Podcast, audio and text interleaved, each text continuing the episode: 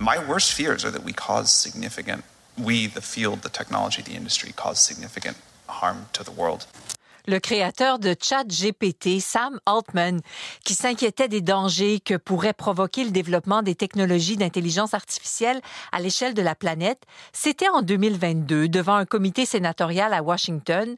Depuis, il est devenu l'un des principaux visages de l'intelligence artificielle, notamment avec le lancement grand public du robot conversationnel ChatGPT il y a un an. Le conseil d'administration d'OpenAI, qui est l'entreprise créatrice de ChatGPT, a renvoyé Sam Altman. C'était vendredi soir. Ça a créé tout un séisme dans le monde des hautes technologies. Un nouveau directeur a été nommé et Sam Altman a été embauché par Microsoft. Donc, qu'est-ce qu'il faut comprendre de ces changements dans l'industrie de l'intelligence artificielle? J'en parle avec Bruno Guglielminetti. Il est animateur du balado d'actualité numérique Mon Carnet. Bonsoir. Bonsoir, Madeleine. Donc, le congédiement de Sam Altman a vraiment créé une onde de choc vendredi. Que représente Sam Altman dans le monde de l'intelligence artificielle?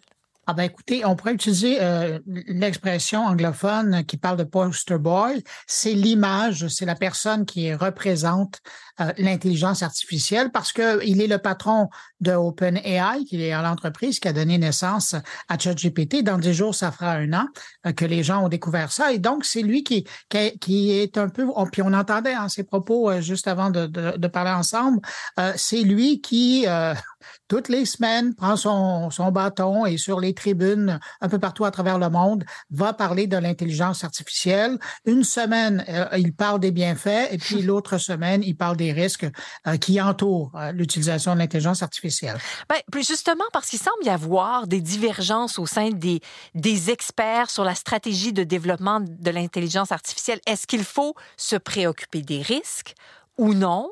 Euh, certains craignent même l'émergence d'une super intelligence qui dépasserait celle des humains.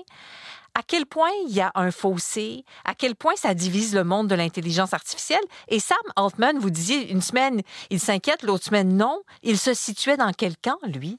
Dans le cas de Sam Altman, il se, il se situe, il est vraiment en conflit d'intérêts, parce qu'il se situe du côté des gens qui sont plutôt alarmistes, mais de l'autre côté, il poursuit quand même euh, le travail. C'est pour ça qu'en blague, je dis, une semaine, euh, il lisse le drapeau blanc pour euh, appeler les gouvernements à, à, contrôler, à mettre des lois en place, mais de l'autre côté, il investit énormément avec son, son équipe dans le développement de ChatGPT 5, qui va être encore plus fort que le ChatGPT 4. Et puis, parallèlement à ses activités chez OpenAI, il était encore il y a quelques jours au Moyen-Orient en train de lever des fonds pour faire, euh, pour créer un géant de, des cartes graphiques qui vont permettre à faire de la compétition à, un joueur aujourd'hui qui est Nvidia, qui est essentiellement celui qui a le monopole des cartes graphiques qui sert à, faire tout ce calcul qui pour permettre à l'intelligence artificielle de, régner comme ça sur le monde de, de l'informatique, de l'Internet. Alors lui est en train, parallèlement à OpenAI, de vouloir créer un géant qui va détenir une partie des outils nécessaires pour faire fonctionner là, ces géants. Mais je vous dirais, pour répondre aussi à votre question que même euh, quand on parle et quand on écoute les parrains de l'intelligence artificielle, donc ceux qui sont à la genèse de, de ce qui nous permet d'utiliser les chats GPT de ce monde aujourd'hui, je pense à Yann LeCun, ben lui, il n'est pas du tout alarmiste. Puis de l'autre côté, vous avez le, le deuxième parrain de l'intelligence artificielle, qui est Yoshua Benjo, qui lui ben, va, va un peu partout à travers la planète pour dire qu'il est important que les, les gouvernements se préoccupent d'encadrer.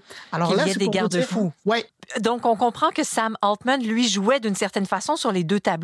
Est-ce que cette différence de vue, ce fossé dont on parle, est-ce que ça a contribué à son congédiement d'OpenAI par le conseil d'administration? Ah, ben écoutez, c'est certain que quand vous avez euh, un patron d'entreprise qui est sur toutes euh, les, les tribunes euh, et qui joue au chaud et au froid, ça doit rendre un conseil d'administration plutôt nerveux. Et puis aussi, ben, sachant que lui, bon, il n'est pas concentré à 100% de son temps et de ses intérêts au, au projet d'OpenAI, je pense que ça aussi, ça peut agacer un conseil d'administration.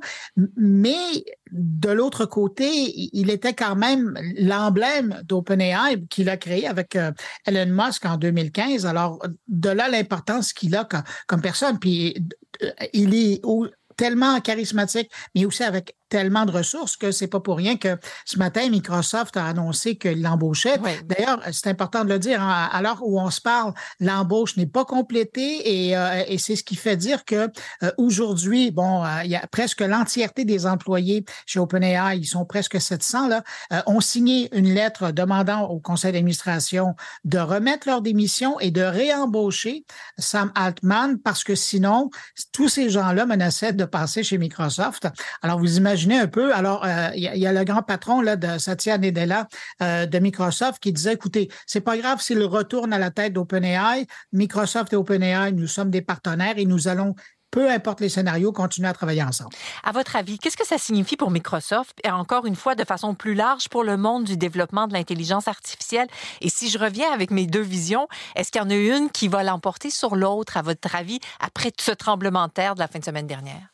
Ben, si on regarde plus loin et quand on analyse froidement, c'est sûr qu'il y a un appel et c'est important de dire au gouvernement d'encadrer euh, l'utilisation, ce qu'on n'avait pas fait à l'époque lors de l'arrivée de l'Internet et ni des réseaux sociaux. Et là, on a vu un peu ce que ça donnait. Alors, on apprend nos, erreurs, mais tout de même, il y a quand même une réalité, c'est quand vous regardez les signataires de, de, de ces appels-là, c'est souvent des grands géants, des grands joueurs de l'Internet, euh, de, de l'intelligence artificielle sur Internet et puis, on se dit qu'à quelque part, ben, plus il y aura de contrôle et plus il y aura de barrières, ça va leur rendre la vie plus facile d'un côté, puis ça va empêcher surtout la compétition de se développer. Alors, il y a aussi un intérêt d'industrie là, là-dedans quand on, on veut lever le drapeau blanc pour alerter tout le monde. Bruno Gougliel-Miletti, vous êtes animateur du balado d'actualité numérique Mon Carnet. Un gros merci pour vos lumières ce soir. Merci de l'invitation. Au revoir. Au revoir.